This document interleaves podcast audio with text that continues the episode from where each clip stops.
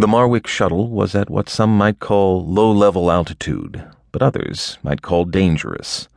Above the waves, yes, but not by more than fifty feet, and Lieutenant Hendricks, the pilot, was focused on nothing but the sea ahead of him.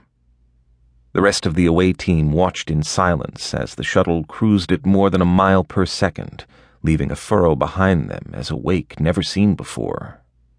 With a blue sky, the deep ocean blue, and the white wake furrow behind them, it was a trip in duotones for sure, Tanner thought.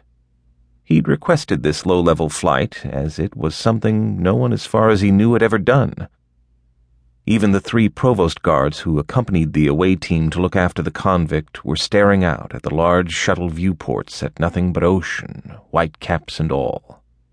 On my homeworld, Captain, Lieutenant Rizzo said, we have a sport called boarding, where you ride a wave coming into shore or behind a boat, and it's tons of fun. Well, till you remember that if you're dumped off the wave near shore, that they make sandpaper out of sand, sir, he said, and unconsciously rubbed his left thigh and hip. Something I'm sure you did over and over, right, Rizzo?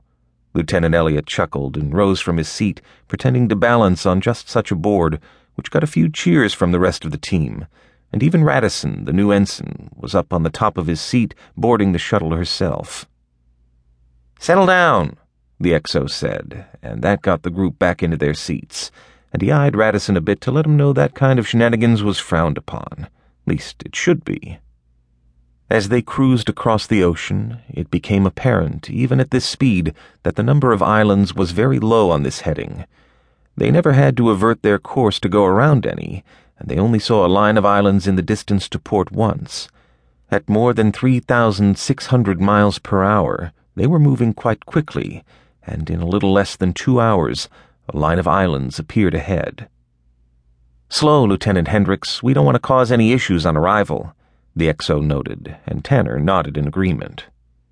Aye, XO Wilco, Hendricks said, and they slowed noticeably as the line of low lying islands came more into view. Once, volcanoes had risen here from the ocean floor to breach the waters and slowly build landmass, and Tanner could see evidence of that easily. But it had been a long time ago, as the volcanic cones were now all worn down with green vegetation that went right to the summits. One of the islands, though, still had a taller mountainous peak, and as it came more into view, one could see the power grids coming up and out of the crater that marked the volcano. Power generation is volcanic, XO? Tanner queried, and sipped again at his Plas cup of coffee, sweetened with the one thing he liked more than everything else.